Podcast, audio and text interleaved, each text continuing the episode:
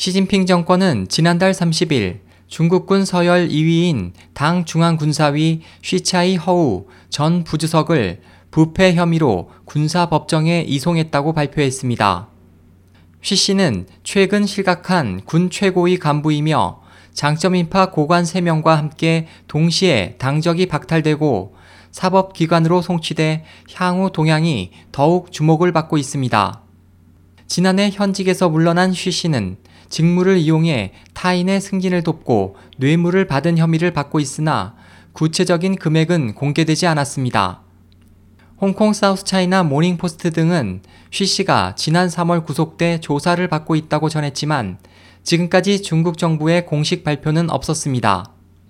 이번 발표에서 국무원 국유자산감독관리위원회 장재민 전 주임, 리둥성 전 공안부부장, 중국 석유 천연가스 집단의 왕용춘 전 부사장 등 3명도 당적 박탈과 함께 사법기관으로 이송됐습니다. 이들의 혐의는 모두 거액의 뇌물수수 혐의입니다.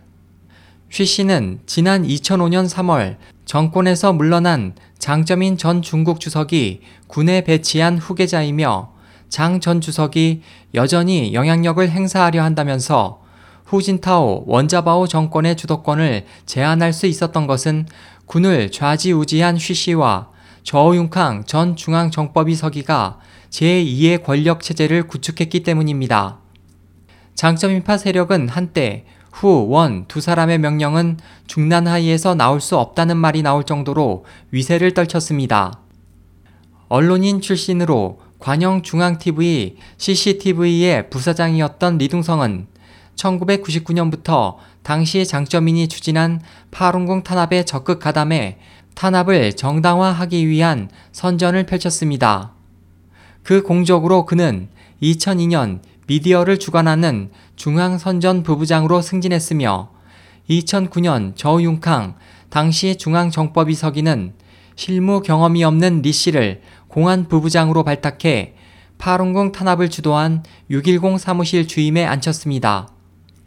2013년 3월까지 중국 최대 국유 석유 기업인 중국 석유 천연가스 집단 회장을 역임한 후 국유 기업을 감독하는 국자위 주임이 된 장재민은 지난해 9월 1일 중국 석유 천연가스 집단의 왕용춘 전 부사장은 지난해 8월 26일에 각각 조사가 발표됐습니다.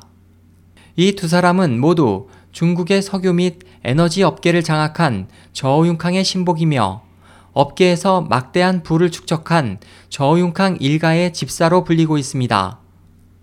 일부 내부 정보에 따르면 장재민은 조사에서 모든 것을 자백했습니다. 한편 관영 신화통신은 786자 통보를 통해 어떤 사람이라도 권력과 직무 서열을 불문하고 당기 법률을 위반한 이상은 반드시 엄격하게 단속한다. 결코 정상 참작의 여지는 없다는 표현이 들어 있습니다. 공산당 기관지 인민일보 블로그는 관련 사설에서 어떠한 고관이라도 부패 박멸 운동에서 운 좋게 벗어날 수 없다고 밝혔습니다.